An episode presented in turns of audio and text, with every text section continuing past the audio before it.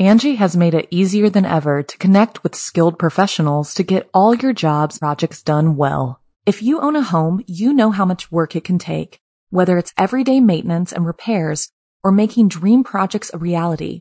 It can be hard just to know where to start, but now all you need to do is Angi that and find a skilled local pro who will deliver the quality and expertise you need. Angi has over 20 years of home service experience and they've combined it with new tools to simplify the whole process. Bring them your project online or with the Angi app, answer a few questions and Angi can handle the rest from start to finish or help you compare quotes from multiple pros and connect instantly, which means you can take care of just about any home project in just a few taps. Because when it comes to getting the most out of your home, you can do this when you Angi that. Download the free Angi mobile app today or visit Angi.com. That's A-N-G-I dot com. When you need mealtime inspiration, it's worth shopping Kroger, where you'll find over 30,000 mouthwatering choices that excite your inner foodie. And no matter what tasty choice you make, you'll enjoy our everyday low prices, plus extra ways to save, like digital coupons worth over $600 each week. You can also save up to $1 off per gallon at the pump with fuel points. More savings and more inspiring flavors make shopping Kroger worth it every time. Kroger, fresh for everyone. Fuel restrictions apply. The following program is a production of Chilling Entertainment and the creative team at Chilling Tales for Dark Nights, and a proud member of the Simply Scary Podcasts Network. Visit simplyscarypodcast.com to learn more about this and our other weekly storytelling programs, and become a patron today to show your support and get instant access to our extensive archive of downloadable ad-free tales of terror. Thank you for listening and enjoy the show. Today's episode of Chilling Tales for Dark Nights is proudly brought to you by Best Fiends and Euphoric. I'll be back after our first story tonight to share a bit more information about Best Fiends with you, and after our second to tell you more about Euphoric, including a special offer they have for those of you listening in this evening. Until then, settle in, get cozy, and prepare to be unsettled. The show is about to begin. It's time to turn off the lights and turn on the dark. Chilling tales for dark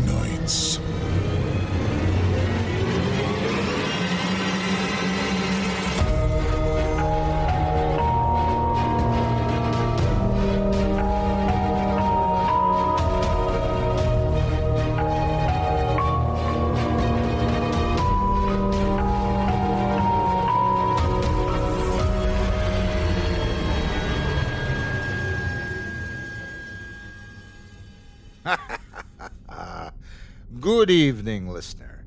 You're listening to Chilling Tales for Dark Nights. On tonight's program, we invite you to leave behind your safe reality and descend with us into the frightening depths of the most terrifying imaginations with audio adaptations of three rounds of frightening fiction, all about All Hallows horrors, wintry wrath, and monstrous memories. I'm Otis Jiry, host of the Scary Stories Told in the Dark podcast, now in its fourth season, and available on iTunes and wherever podcasts can be found, filling in for my friend Steve Taylor. Tonight, I'll be your host as we traverse the dimly lit corridors of your wildest imaginations. Joining us tonight to help bring our frightening fiction to life are voice talents Jordan Lester, Jason Hill, and Justine Anastasia. Now get your ticket ready, take your seat in our theater of the minds, and brace yourself. It's time to turn off the lights and turn on the dark.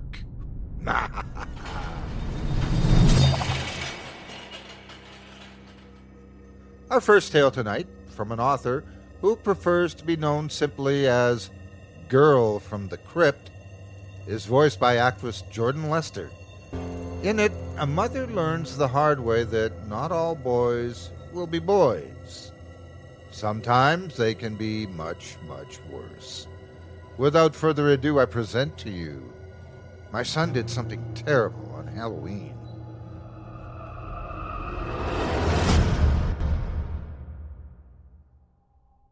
I have a confession to make.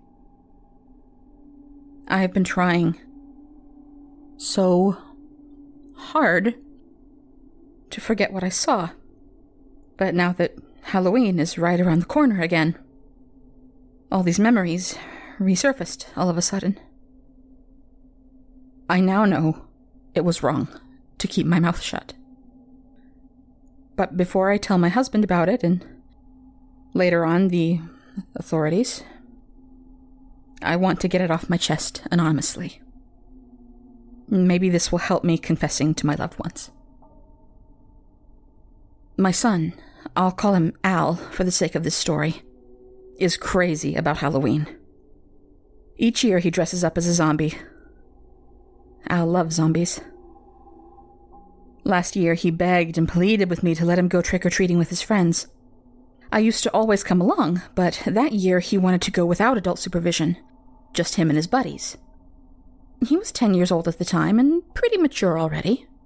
I was reluctant at first, but after thinking it over for a while, I approved. We live in a friendly rural neighborhood bordering on large cornfields. Everyone knows everyone. I figured that they would be fine. The kid needed his freedom, after all. Plus, his friend Amy would come along as well. She was 12 years old already and always reminded her younger friends to behave. However, one last glimpse of uncertainty within me caused me to decide that I would sneakily follow them to keep an eye on Al from a distance without bothering him. Just to be absolutely safe. I did as planned, and on Hallows Eve, I let my son put on his costume and painted him some spooky zombie makeup, complete with sprinkles of fake blood on his ripped clothing and smears of it around his mouth. He took a look in the mirror and let out a squeal of delight. He hugged me, grabbed his little bag, and rushed outside. I waited a bit before going outside myself. His father wasn't home that night, so I left a bowl of candy on the front porch in hopes of it not being raided immediately. Upon walking out the door, I saw Al run towards a small group of other kids in fancy costumes. I recognized them all. There was Amy in her witch costume. Our neighbor's son Mark was a vampire.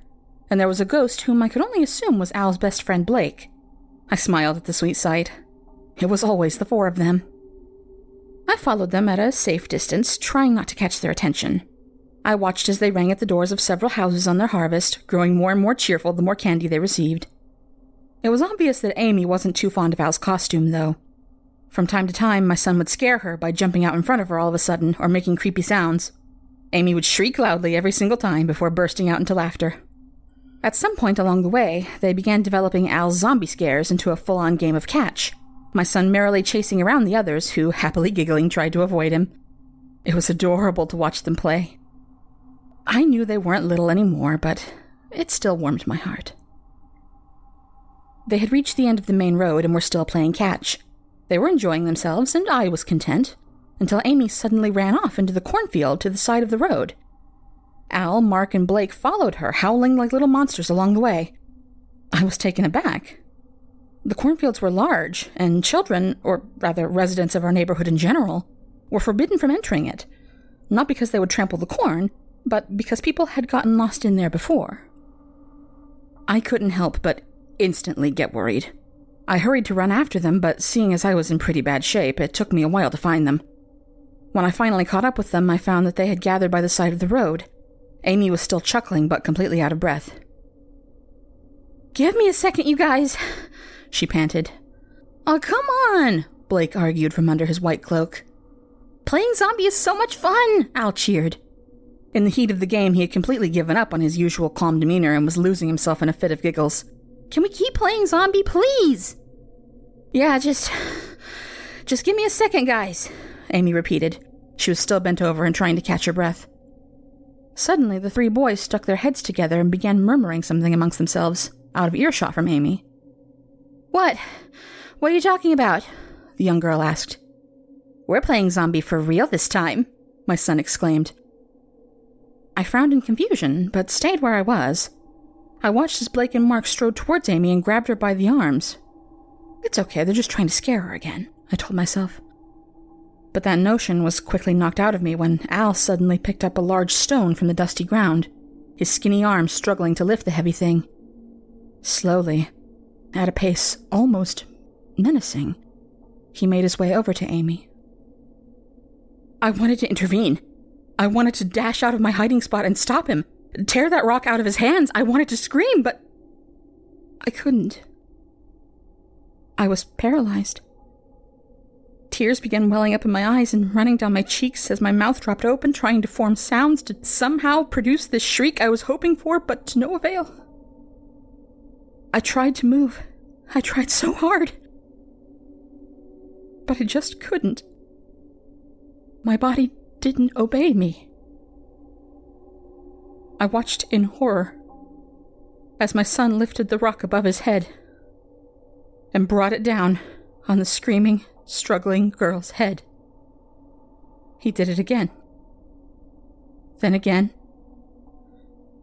Then again.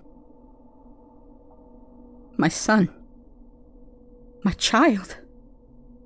My flesh and blood bashed his friend's skull in. Blood was gushing everywhere. Onto my son's hands, his face, his costume.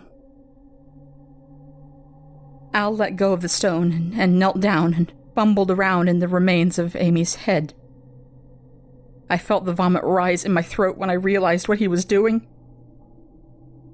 I remained paralyzed with fear, terror, and disgust as my son carefully picked at the bloodied, gory mess and slowly led bits of Amy's brains to his mouth.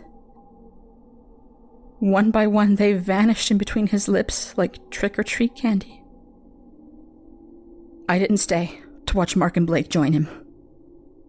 When I finally regained control over my body, I simply turned and ran. I ran all the way back home, tears of shock still gushing out of my eyes. I barely made it into the bathroom before I started vomiting. When Al came home later that evening, I didn't come out to greet him.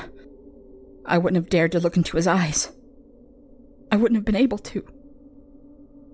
I haven't been able to look at him the same way ever since. I don't know why he did such a thing. Was it my fault? Where did I go wrong? How did my sweet little boy turn into a monster? I've pretended that everything was fine for almost a whole year now. Every time I would run into Mark's or Blake's parents on the way around town, every time I would pick up my son from school, I pretended I never saw what I saw. They found Amy's corpse the day after Halloween. The police never found out who had done it. Otherwise, I wouldn't be writing this right now. No suspects were ever arrested either. When they questioned my son, he lied through his teeth. Amy's parents moved away not long after. They couldn't stand being in that home in which they had made so many memories with their daughter. I know I should have told the police. And I hate myself for being too weak to do the right thing. I was scared. Scared of my own son, but at the same time scared of losing him too. I hate myself for not helping Amy. I don't know why I was unable to move, but had I been able to, if I could trade my life for hers, she would be standing here right now. I wish Halloween 2018 had never happened. It has left my son a killer a sweet young girl dead, and me a guilt stricken shell of my former self. I'm not stupid. I know that withholding information from the police in a case of child murder has severe legal consequences. I deserve everything that's coming to me. But so does he. I guess I thought telling the truth wouldn't make a difference. It wouldn't bring Amy back to life but by now I know that those were just the cowardly, foolish thoughts of a cowardly and foolish woman. I know it's way too late. But for once, I'm going to do the right thing. I'm going to use the blood-stained costume as evidence. I never disposed of it. They're going to figure out which stains are Amy's and which are fake blood, all right. I'm going to name Mark and Blake too. No more Halloween. No more playing zombie.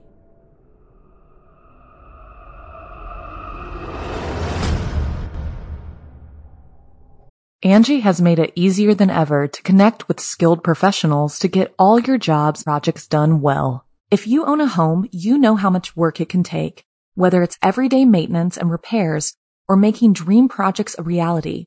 It can be hard just to know where to start, but now all you need to do is Angi that and find a skilled local pro who will deliver the quality and expertise you need. Angi has over 20 years of home service experience and they've combined it with new tools to simplify the whole process. Bring them your project online or with the Angi app, answer a few questions and Angi can handle the rest from start to finish or help you compare quotes from multiple pros and connect instantly, which means you can take care of just about any home project in just a few taps. Because when it comes to getting the most out of your home, you can do this when you Angi that. Download the free Angi mobile app today or visit Angi.com. That's A-N-G-I dot com. I hope you enjoyed My Son Did Something Terrible on Halloween, as written by Girl from the Crypt and performed by Jordan Lester. Up next, we've got another tale for you, this one, a Chilling Tales for Dark Nights original written just for us by author William Dolphin, about a gentleman tasked with traveling to get his son out of jail on a cold winter's night. Unfortunately for him, he's about to be detoured. Before I proceed, however, I'd like to tell you a bit more about tonight's first sponsor, Best Fiends. Now, as everyone knows by now, as host of this program, horror fiction is one of my personal passions. But even I need the occasional break, so when I feel like I need a mental palate cleanser, my go to refresher is Best Fiends, one of the world's most visually stunning mobile puzzle adventure games. And this award winning game is 100% free to download now in your App Store of choice. Now, there's a good chance that you've probably already heard of Best Fiend, and if you're not already playing, there's a good chance that someone you know is. With 100 million, that's right, I say million, global downloads and counting, a five star average review on both Apple and Google App Stores, and 1.7 million people playing on average every day, there's a better than average chance you'll love it too. Whether you're a regular gamer or a casual player looking for something to help wind down your off hours, I guarantee you'll find something to love about Best Fiends, and that it's addictive challenging puzzles will keep you entertained for a long time to come. If you're listening to this program, then we know you love a good story, and I'm thrilled to say that Best Fiends is more than just a game. It's an entire world with its own backstory, characters, and plot, just waiting to be explored and experienced. In this award winning game, you'll discover the world of Minutia and its courageous inhabitants and as their story goes, these small creatures live in harmony until a night the meteor struck Mount Boom, bringing with it a strange force that transformed the slugs who lived there into an army of greedy, greenery gobbling pests. Now, with the slugs taking over the world, munching a path through minutia, and sliming up everything they touch, it's up to a brave band of heroes to fight back and save their world. Left alone when the slugs conquered most of Minutia, these unlikely champions are on an epic quest to solve the mystery of Mount Boom and beat back the slug advance. But to get to Mount Boom, they'll need to become the best fiends. It's a tale fit for this very program, even if the idea of battling mutated slugs seems a bit silly at first. It's your classic tale of good versus evil, with the underdogs putting everything on the line. And when you download the app and start playing, you're doing more than collecting characters, leveling them up, and discovering their special powers. You're becoming a part of the story itself, and each of the over 2,000 levels in the game sucks you further into the action. The game was designed so that anyone can play, but it's intended for adults looking for a challenge and designed to engage your brain in ways that other apps don't. From the outset, it looks and feels just like your standard same colored object matching puzzle game, and the first few levels are relatively easy. But after you advance a bit, you'll learn just how immersive the world of Best Fiends really is, and how much there is left to achieve. With new limited time special events and themes each and every month, online gameplay options, thousands of levels, and new characters, each with their own personalities and attributes, added regularly, there's always something new to experience in the world of Minutia, and plenty of reasons to pick the game back up. That said, the game is so accommodating, it allows you to stop and come back any time without losing your progress, and you'll never be forced to compete directly against anyone else, but can always share your progress and achievements as a badge of honor and have some friendly fun with friends and family, seeing who can get the farthest the fastest. The team and I had a chance to talk with the folks behind Best Fiends and try the game out for ourselves and it was every bit as challenging and as fun as it was described, and it was easy to see why so many play and enjoy the game every day. Even with our busy lives, we were able to devote half an hour to 45 minutes to the game every day. And what a great way to blow off some steam after our long day in the studio. From the first few levels, working on clearing the board by removing logs and twigs blocking the way, it's downright therapeutic and working to collect diamonds and go for the longest possible matches gives a real sense of achievement. It really is tough to put down once you start. That said, the game gets challenging pretty quickly, and it wasn't long before we found ourselves getting stuck at a specific stage. Personally, I spent ages at level 11, at which point my strategy was to replay older levels to collect more material and upgrade my collection of monsters, then reattempt the level later again. And just when you thought you had it all figured out, the game throws curveballs at you, with new gameplay elements added periodically as you advance. This isn't a bad thing, trust me. With a lot of practice and level replays before long, you'll create a nice team of fiends and be able to beat all the levels in this amazing game. Out of all the things that make this game incredible, the added replay value and the attention to detail is what keeps me and the team coming back. Like I said earlier, the developers of Best Fiends are always adding new characters, gameplay elements, levels, and events. It literally never gets old, and with the easy on the eyes, colorful designs and visual design, and the offline gameplay that makes it great for traveling, what's not to love? Sometimes, after a long day of recording and audio editing, paying bills, and dealing with customers, Best Fiends is exactly what I need to relax. And I'm confident it'll be a great way for you to wind down too, no matter what you do for a living. So what are you waiting for? Best Fiends is free to download now. Engage your brain with fun puzzles and collect tons of cute characters too.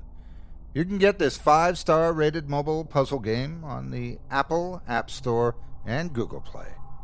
Download it free on the Apple App Store and Google Play today. That's Friends without the R. Best Fiends. Thanks so much for your time and for giving Best Fiends a try this month.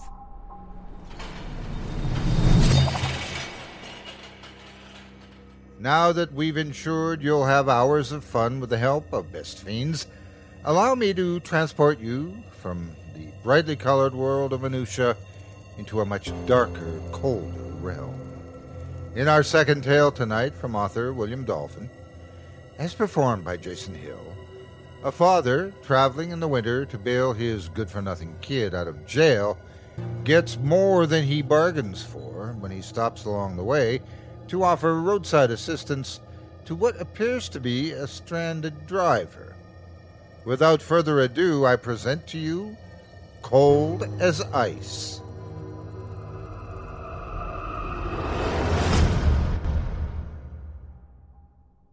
Jim Sterling was not having a good night. For reasons he couldn't begin to grasp, his life had become a nexus of misery. First, the snack machine down the hall from his office had eaten his last dollar. After pressing F4, he watched with hungry anticipation as the automated coil spun, slowly pushing the shiny bag of Doritos toward the glass, only to have it stop, a millimeter short of tumbling down into the dispensary. Sterling had shaken that cruel beast with ferocity, trying to get the bag free of its taunting grasp. But the snack machine had remained defiant. And now here he was, trudging with increasing fatigue across a frozen lake in the middle of a winter storm sometime after midnight with a knife lodged between his shoulder and his spine. Jim Sterling really wished he'd gotten those Doritos.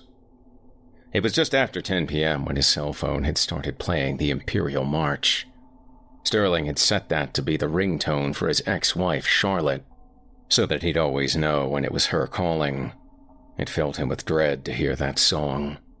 Sterling let the phone play for a good while before answering. Jim, it's Charlotte, she said calmly. Charlotte was always calm.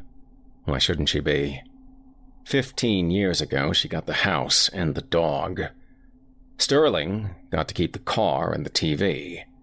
It was a nice TV, but it had fit better in their living room than in his rinky dink apartment. Listen, it's about Thomas, Charlotte informed him. He's in the drunk tank down in Lakota. Sterling sighed. This was not an uncommon occurrence. The divorce had been rough on Thomas, always little Tommy in his father's eyes. He had grown up to become Big Tommy. Big, drunk Tommy. Big, drunk, loud, brash Tommy. You need to go bail him out, Charlotte told him. Her voice sounded slightly muffled, probably puffing on a cigarette while sitting there in the kitchen of their house. Her house. In curlers and a bathrobe, watching a rerun of that reality show she always enjoyed, the one where everybody was always running around half naked and getting into arguments. I'm at work, Jim replied and I got no car. Fair enough. And so, the second miserable moment of the night concluded. Sterling estimated at least five more were waiting for him down at the Lakota police station.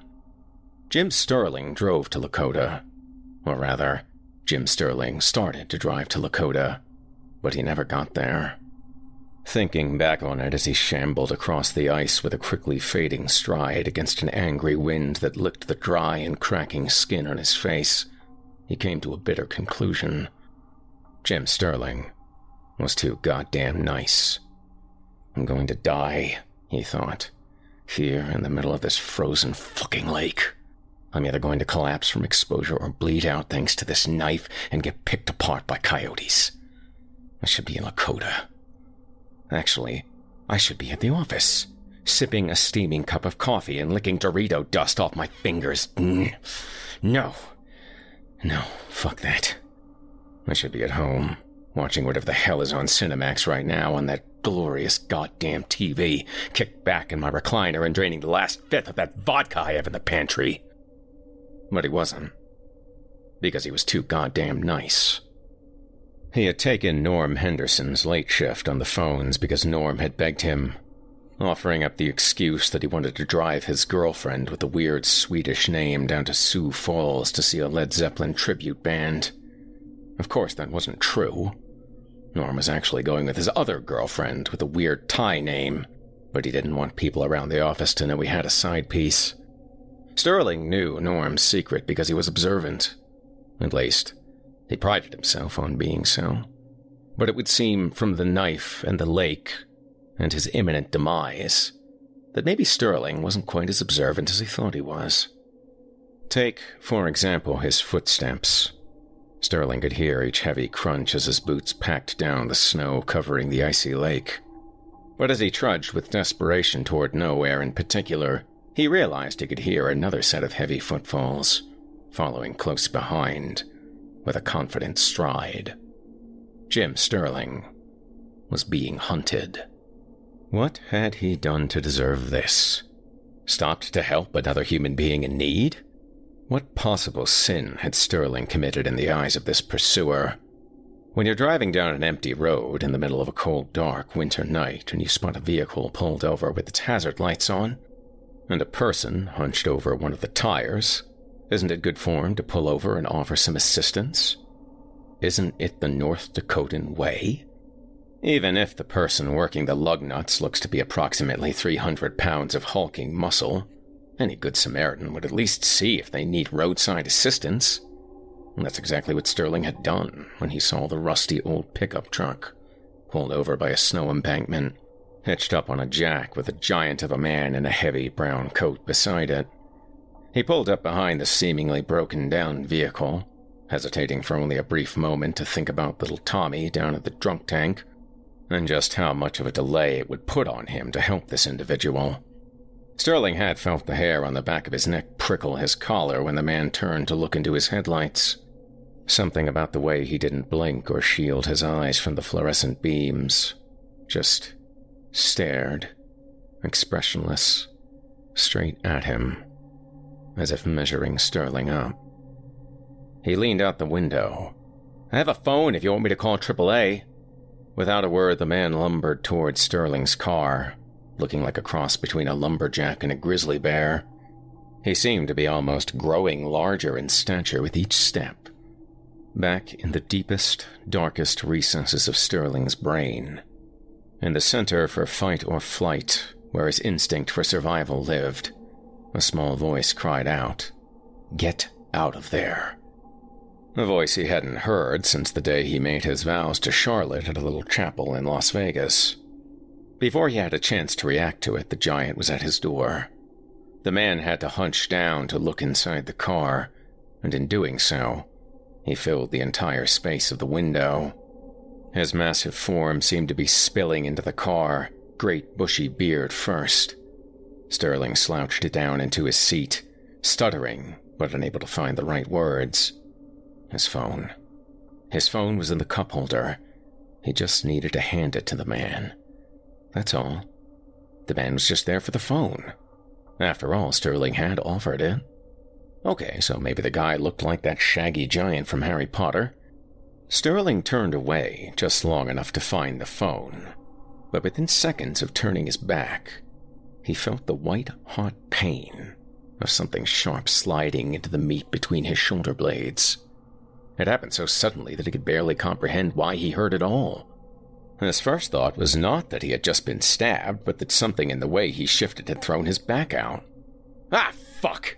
Sterling shouted, jerking away, fumbling further toward the passenger side of the car.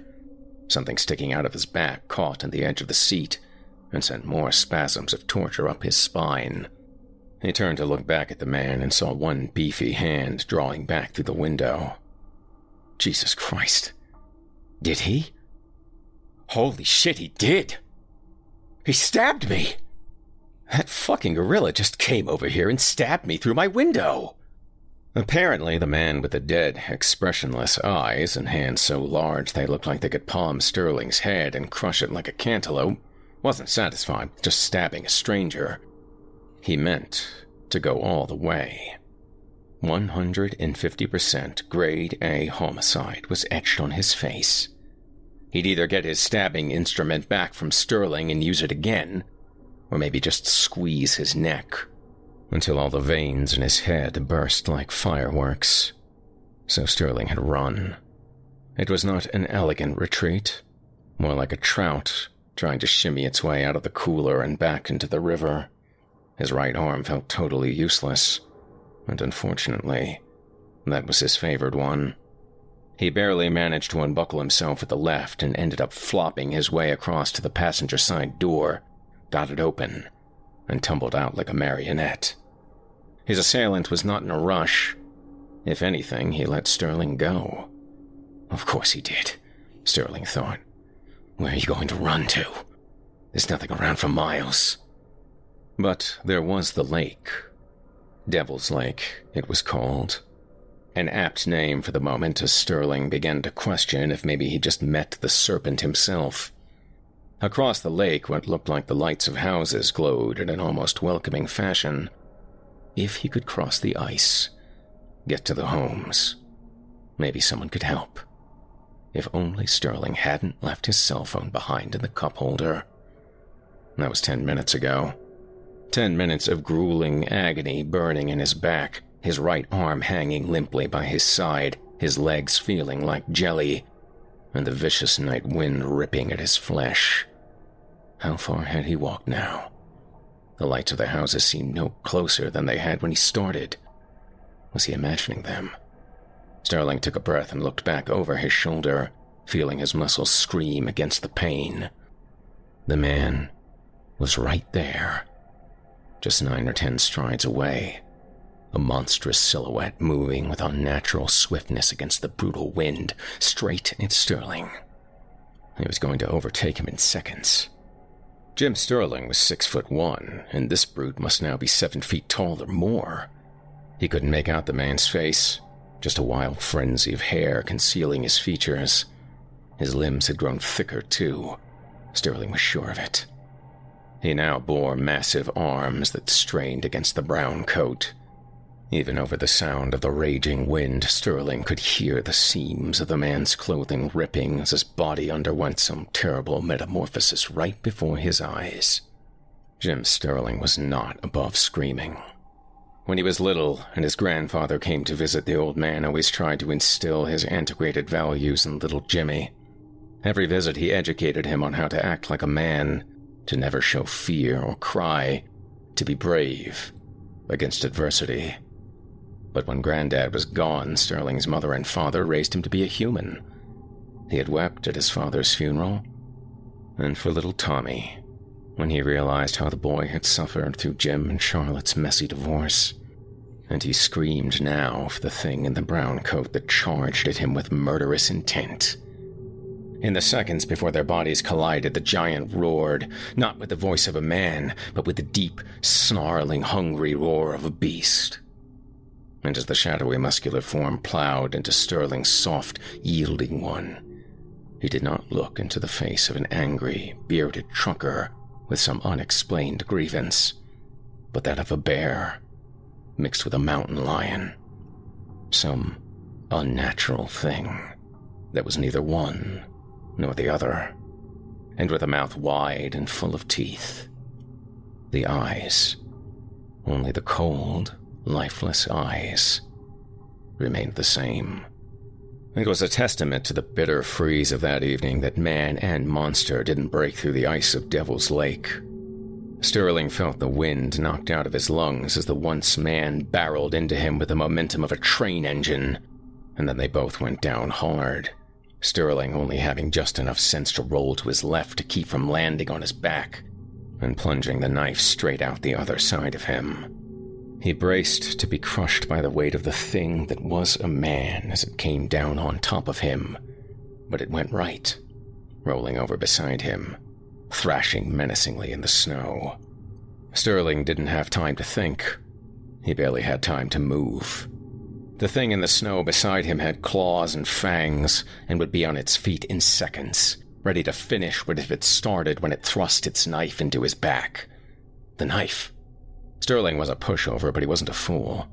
He knew well enough that at the moment the knife was the only thing keeping the blood inside his body. But he also knew it was his only weapon against this unearthly creature that had chosen to feast on him. He reached his good arm around behind his back, trying to find a grip on the handle. His fingers slipped against the wet wood, just barely touching it. But the flare up of pain it shot through his other side almost made him want to curl up and surrender right there. Beside him, the beast rolled halfway over, snorting out a face full of powdery snow. It tensed up, further shredding the clothes it was wrapped in from its time as a man. Sterling slung his arm back behind his head, feeling his shoulder pop out of its socket with another excruciating shot of pain that summoned a need to scream deep in his gut before he bore down on it. holding it back for the moment lest he lose focus. The shoulder was an old injury from his days on the high school football team, but in that moment, it was a blessing. For the added flexibility it provided gave him just enough reach to wrap his hand around the knife's hilt and tear it free from his flesh. Then, and only then, did he give himself permission to scream. The man beast was on its haunches, facing away for a second as it reoriented itself. The ice was slippery, and it seemed to take a lot of effort for the creature to not fall. It must have known that he had the potential to escape it if he got far enough out on the ice and put everything into catching him before that happened. Now it was at the mercy of its own footing. It swiveled around, bearing a massive fang laden maw that seemed almost to sneer as it moved toward him. Come here, you bastard. Sterling surprised himself with a sudden surge of confidence. The knife in his hand gave him a fighting chance, but the hot blood leaking down the back of his coat gave him a time limit. It was here and now, or he knew it was over. Come on! I'll send you back to whatever hell you crawled out of. The beast got a foothold behind it, solid enough to pounce from, and it took it, lunging at Sterling with tooth and claw. He could see the heat of its breath on the air. The lifelessness in its eyes had been replaced with a frenzied bloodlust. Time seemed almost to freeze, as if the entire earth had stopped spinning in that instant. And then Sterling lurched toward the predator fist first, and their bodies slammed together again with a cry. After every shitty thing that had happened to him that night, Jim Sterling had a single stroke of luck. He lay in the snow, covering the frozen Devil's Lake, his arm halfway inside the mouth of a monster. The knife it had used on him in his car when it had the form of a man had driven up into the roof of its mouth and buried itself in the beast's brain. He lay there with it twitching beside him, feeling the hot gush of blood running down his arm, not for a second considering that a single spasm, one spark of its synapses, and it could bite his arm off at the elbow. He lay there feeling drained, looking up at the partially cloudy night sky as more flakes of snow drifted down to cover him and his trophy. But it wasn't over yet. He may have slain the beast, whatever it was, but it may very well have taken him with it. Sterling was freezing to death, and he didn't have the energy to get up and continue on. Some part of him, the part that was prone to giving up and giving in, told him to just roll over and die. He was the victor. Now he could rest. But there was another part of him, one that had long been dormant and now reawakened by his fight to the death. It screamed at him to fight. Jim Sterling had an idea. He'd seen it in a movie once, but thought it could work. Hell, it beat lying out there waiting to die of frostbite. He tightened his grip on the knife's handle and tugged, feeling the blade resist its new sheath in the monster's skull. Another yank, and it slid free with a sigh. Holding his breath, Sterling hovered over the prone form of the monster, noting its exceptional size. It had definitely grown in stature as it transformed from man into beast. Perfect. Sterling buried the knife in the creature's chest, then drew it out and stabbed it again and again. He sawed at it, slicing and ripping at the flesh. It yielded to the blade as easily as any of the bucks he had cleaned after hunting with his grandfather. It may have been monstrous in form, but it was still just another animal. At least Granddad taught me one thing useful, he thought as he slit the man beast from neck to groin. The smell that wafted from its corpse almost made him gag, but he had to suffer through it if he wanted to survive the night. Jim Sterling. Father of little Tommy, a good Samaritan, with a bad stroke of luck, crawled inside the beast, feeling the squish of its insides as they shifted to make room. The heat of it enveloped him like a blanket, He figured it might not stay warm throughout the entire night, but it could be just enough. Maybe someone would drive by and see the two cars stopped and take a look and spot the massive form out on the lake. Maybe, just maybe, Jim Sterling would live to see tomorrow. He closed his eyes and sighed. Back across the lake, a dozen headlights appeared, pulling up next to those of his car that he had left on. Unfortunately, Sterling was tucked in safe and warm and would never see them. Nor would he see the multitude of silhouettes passing in front of the headlights' glare. Nor would he hear the angry howls as they set across the ice.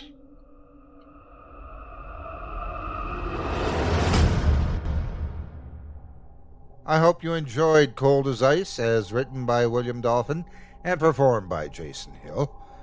Up next, we've got a third and final tale for you a coming of age tale about a woman's childhood memories of time spent in an otherworldly realm. Before I proceed, however, I'd like to tell you a bit more about tonight's second sponsor, Euphoric, the innovative, patented hemp oil infused chewing gum that the entire CBD industry is talking about. Now, I know most of you in our audience have heard a lot about CBD and hemp related products lately, and of course, you've all tried your fair share of gum, not to mention other health products in the market, with all sorts of benefits, whether it be to help reduce stress and anxiety or to help improve your memory and energy. With all this in mind, I know you're probably asking, what makes Euphoric so special? Well, let me tell you. Euphoric hemp oil infused chewing gum is not your average gum. In fact, it's an innovative, patented delivery system. As a chewing gum, Euphoric brings innovation to the CBD market in that its patented delivery system is time released and all the action happens in the mouth. The gum's flavor and consistency make it possible to chew it longer. Chewing the hemp oil infused gum longer increases absorption in the mouth. In fact, Euphoric hemp oil infused chewing gum has the best absorption rate on the market 84%. Compared to edibles like gummies and tinctures, uh, even capsules, Euphoric's absorption rate is about 50% greater. This is because edibles have to pass through the digestive tract, which breaks down the ingredients and drastically reduces their absorption rate. Euphoric, however, keeps the hemp oil infused gum in the mouth longer, completely bypassing the digestive system. Plus, chewing in and of itself makes sense with a superior product like Euphoric in that chewing has its own health and wellness benefits.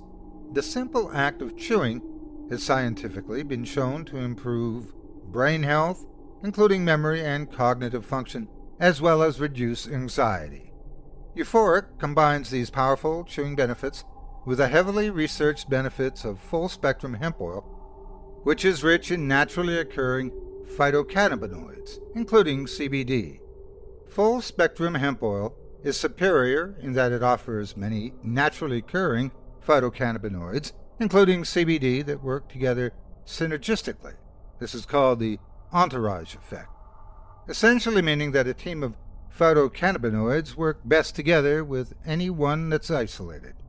It's a party in your mouth, and that's why Euphoric is the best gum you'll ever chew. Not only is Euphoric legal in all 50 states, but it's gluten free and non GMO as well, and manufactured in a GMP certified and FDA registered facility. It's also rich in omega 3 and omega 6 fatty acids and supports dental health by utilizing xylitol instead of unnecessary sugars. In fact, Euphoric was formulated by an international team of doctors and oral surgeons. Best of all, it tastes great and has a long lasting mint flavor to rival any ordinary gum.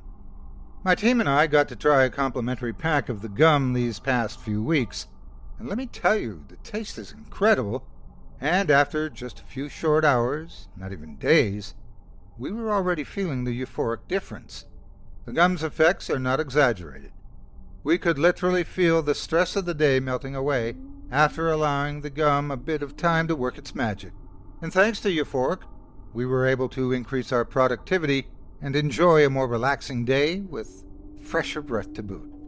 Oh, and for those of you concerned about hemp and CBD related products, and perhaps new to products containing these oils, the product does not produce a high and is both discreet and convenient. It can be used anywhere, at any time, to assist you in being your very best. You only need to try Euphoric once to see what all the fuss is about. To prove it, Euphoric is offering a special podcast exclusive to our listeners. All monthly purchases are 15% off, and shipping is always free. Just visit chewthisgum.com to take advantage of this special limited time offer. That website again is chewthisgum.com for 15% off your monthly purchase plus free shipping. Thanks so much for your time and for giving Euphoric a try this month. You won't be sorry you did.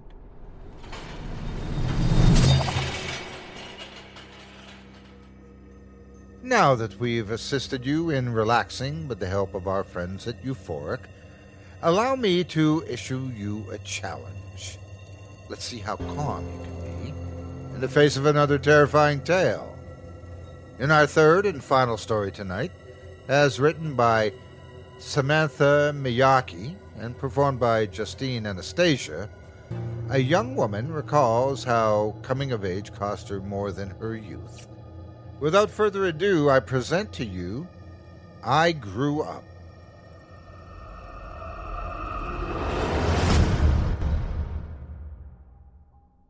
My father died from pulmonary hypertension when I was only four years old.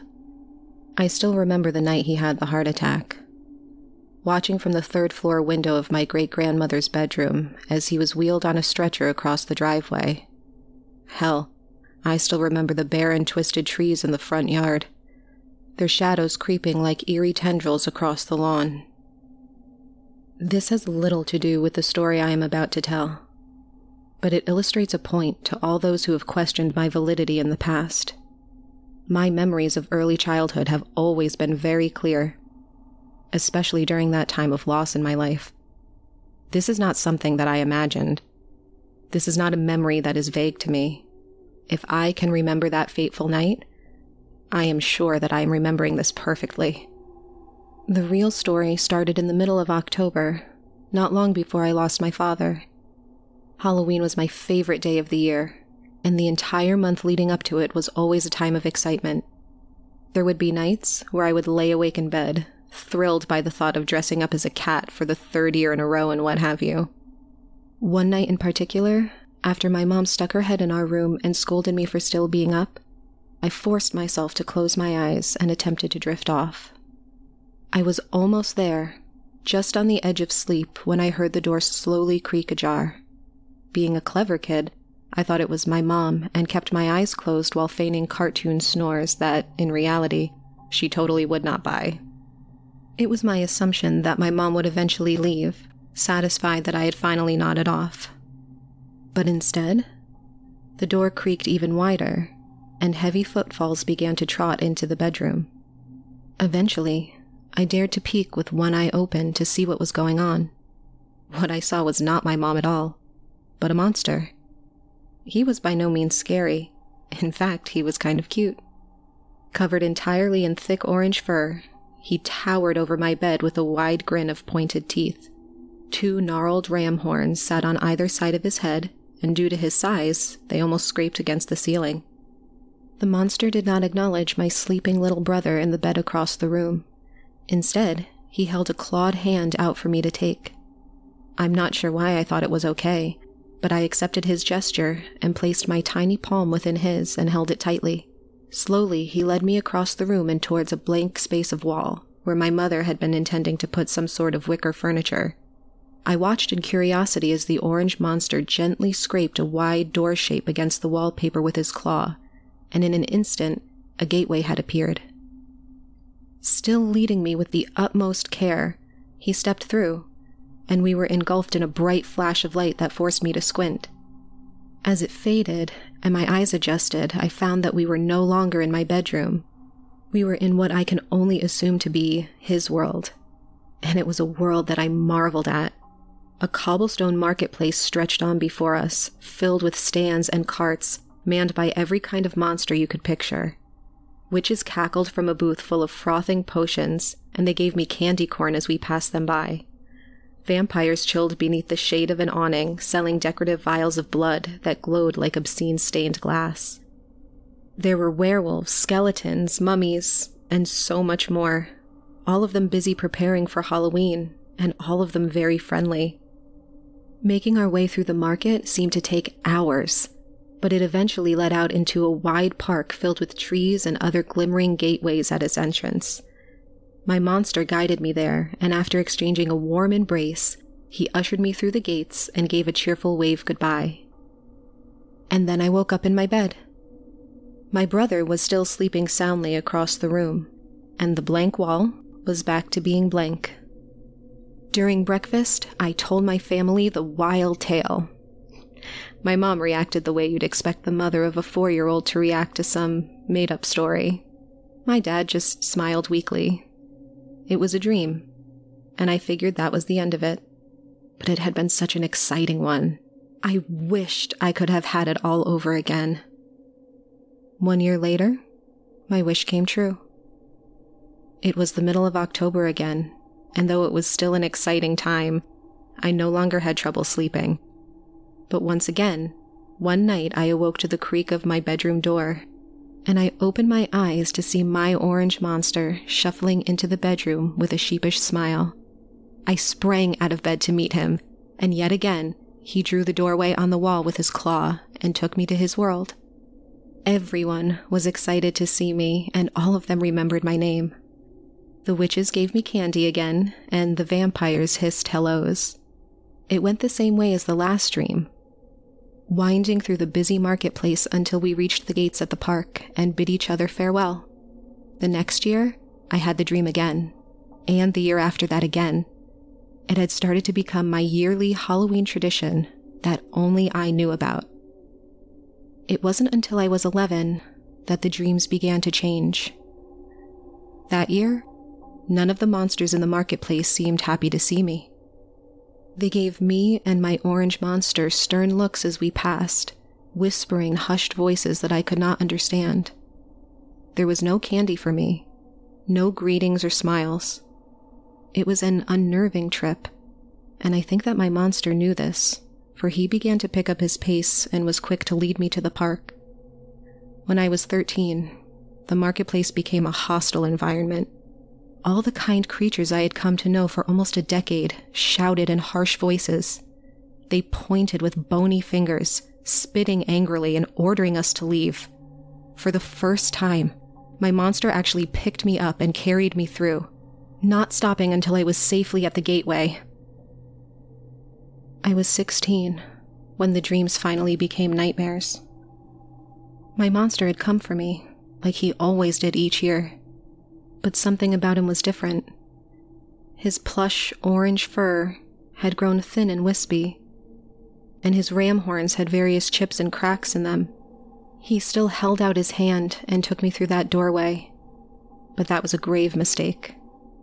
We were chased through the market, bitten and clawed and slashed at. My ears were filled with whispers loud enough to drown in, but nobody's mouths were moving, and it almost seemed like they were being spoken in tongues. I was too big for my monster to carry, but I let him pull me along to the park. The other creatures followed us all the way to the gateway, not leaving any time for goodbyes. I was shoved through and woke up drenched in sweat in my bedroom. 17. My monster was a shadow of what he once was when he came to collect me. There was no chasing in this dream, no sense of imminent danger. There was, however, a massive dread that hung over us as we ambled through the cobblestone marketplace. The creatures stopped still at their booths, black holes in place of their eyes and mouths. They turned and stared as we passed, though they were otherwise motionless. My monster had to stop often to catch his breath before we made it to the park. Before I entered the gates, I enveloped him in my arms and squeezed him tight like I had done as a child. He looked at me with saddened eyes, but grinned with those big teeth and ushered me forward like he always did. When I woke up, I found my eyes were wet with tears.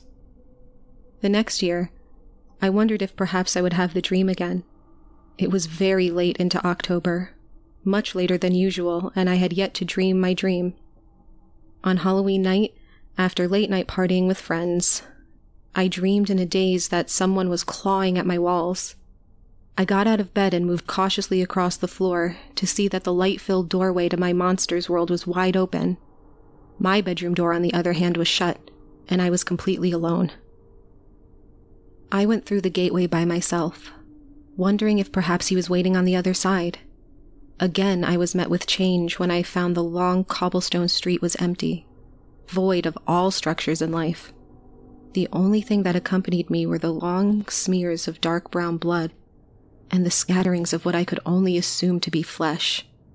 There was a horrible rotting smell that made me cover my nose with the collar of my pajamas and forced me to make the familiar walk with trembling legs. For hours I walked, my bare feet slipping in blood and gore, staining my toes and making me shudder. I called out, but was only met with the sounds of the wind whispering through the streets. As the marketplace ended and gave birth to the park, I came to a halt, and my stomach churned violently. There were corpses in my path now of the witches, the vampires, the werewolves, and monsters. They were mangled, horribly disfigured, and discarded in piles carelessly. No longer were they eyeless or cruel looking, but the friendly creatures I'd imagined when I was very young. I was slipping through more blood, more flesh, and was now dodging bodies and bloody bits of candy underfoot. Straight ahead was the gates of the park, and standing before them was a familiar sight. The recognizable shape of my monster was waiting for me, but his back was turned. His fur was also very patchy, I noticed, revealing a muscular gray body that bulged and twitched with veins. The closer I drew, the better I could hear his deep, rasping breaths. He did not turn to face me, but instead seemed hunched over something. My foot connected with a limb, and I tripped, yelping in surprise. The voice that came from my mouth was higher, though, sounding much younger than that of an 18 year old's. The sudden cry made my monster freeze, and slowly he turned to face me. In his claws, he held the dismantled remains of some sort of corpse. Its stinking brown blood stained his fur. When he saw me, he grinned with a new set of razor sharp teeth. The smell of decay breezed out of his mouth, and I found myself gawking at the bits of flesh that dangled from in between his fangs. I was a child then, drowning in my adult pajamas and feeling my eyes well up with tears. I stumbled back to put some space between us and choked back a tiny sob when he reached out for my hand. Why? I pleaded, overtaken with fear as he drew up to a much higher height and loomed over me. Because, he answered. It was the first time I had heard his voice, yet I knew that he did not sound that way. He spoke in a low rumble, wrong and inhuman, like something ancient and not of our world. You grew up. Again, he held his hand out with splayed open claws but I did not take it.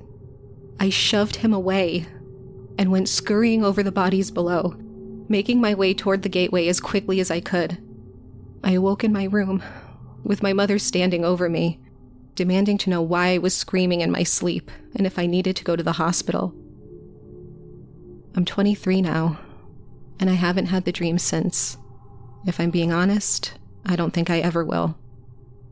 I still think about them from time to time, musing about it to my husband and friends. They always shake their heads at me, laughing, and reminding me that nobody remembers things like that at such young ages. It must have been one dream, all thought up at once and made to feel as though it had been recurring. But I know that's not the case. I remember. I still remember.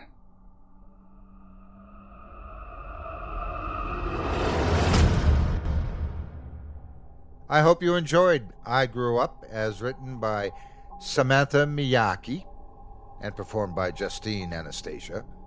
Thanks again to today's sponsors, Best Fiends and Euphoric, for their support of this show. And don't forget, Euphoric is offering a special podcast exclusive to our listeners. All monthly purchases are 15% off, and shipping is always free. Just visit chewthisgum.com to take advantage of this special limited time offer. Thanks again for giving our sponsors a try this month. I'm your host, Otis Jiry, and it's been a pleasure as always. I'm so glad you were able to join us tonight.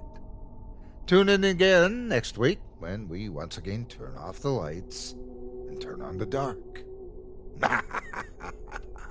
Sweet dreams, listener. Sweet dreams.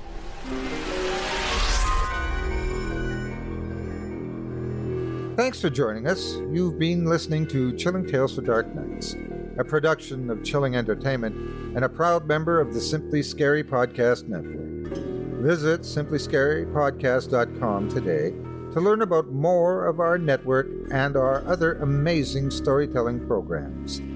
Tonight's program was hosted by yours truly, Otis Jiry. Selected stories have been adapted with the kind permission of their respected authors Original music provided by Luke Hodgkinson and Jesse Cornett. Sound design and final mixing and mastering by executive producer and director Craig Groshek. Logo by Craig Groshek. If you're looking for some fresh tales while waiting for the next podcast, check out my YouTube channel, Otis Jiry's Horror Storytime, and my extensive collection of narrated tales there. Simply search on YouTube by my name and you'll find me. And don't forget to subscribe and press the bell notification icon to get my latest releases. Or search for my podcast, Scary Stories Told in the Dark, where I perform four brand new tales every episode. Got a scary tale of your own you'd like to perform? We take submissions. Email us today at submissions at chillingtalesfordarknights.com to have your terrifying tome considered for production in a future episode of this show. If you enjoyed what you heard on tonight's program and are joining us on your favorite podcast app, subscribe to us to be sure you never miss an episode and leave us a five star review and a comment. Your feedback means a lot to us. You can also follow Chilling Tales for Dark Nights and yours truly on Facebook to connect anytime and get the latest updates on this and other programs and my channel. If you're listening on the Chilling Tales for Dark Nights YouTube channel, do us a favor and hit the subscribe button and the bell notification icon for CTFDN as well to get more spooky tales from me and the crew each and every week. And don't forget to hit that thumbs up button to tell us how we're doing. Leave a kind word or a request. Don't forget to visit us at chillingtalesfordarknights.com and consider supporting the team by becoming a patron. In addition to helping us out, you'll get exclusive access to our audio archive and ad free downloads of all your favorite stories, including those you've heard on this program. We'll be back next week with more terrifying tales to keep you up all night.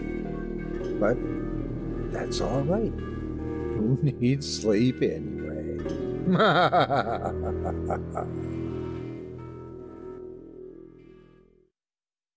Angi has made it easier than ever to connect with skilled professionals to get all your jobs projects done well. If you own a home, you know how much work it can take, whether it's everyday maintenance and repairs or making dream projects a reality. It can be hard just to know where to start, but now all you need to do is Angi that and find a skilled local pro who will deliver the quality and expertise you need. Angi has over 20 years of home service experience, and they've combined it with new tools to simplify the whole process. Bring them your project online or with the Angi app, answer a few questions, and Angi can handle the rest from start to finish or help you compare quotes from multiple pros and connect instantly, which means you can take care of just about any home project in just a few taps. Because when it comes to getting the most out of your home, you can do this when you Angi that. Download the free Angi mobile app today or visit Angi.com. That's A-N-G-I dot com.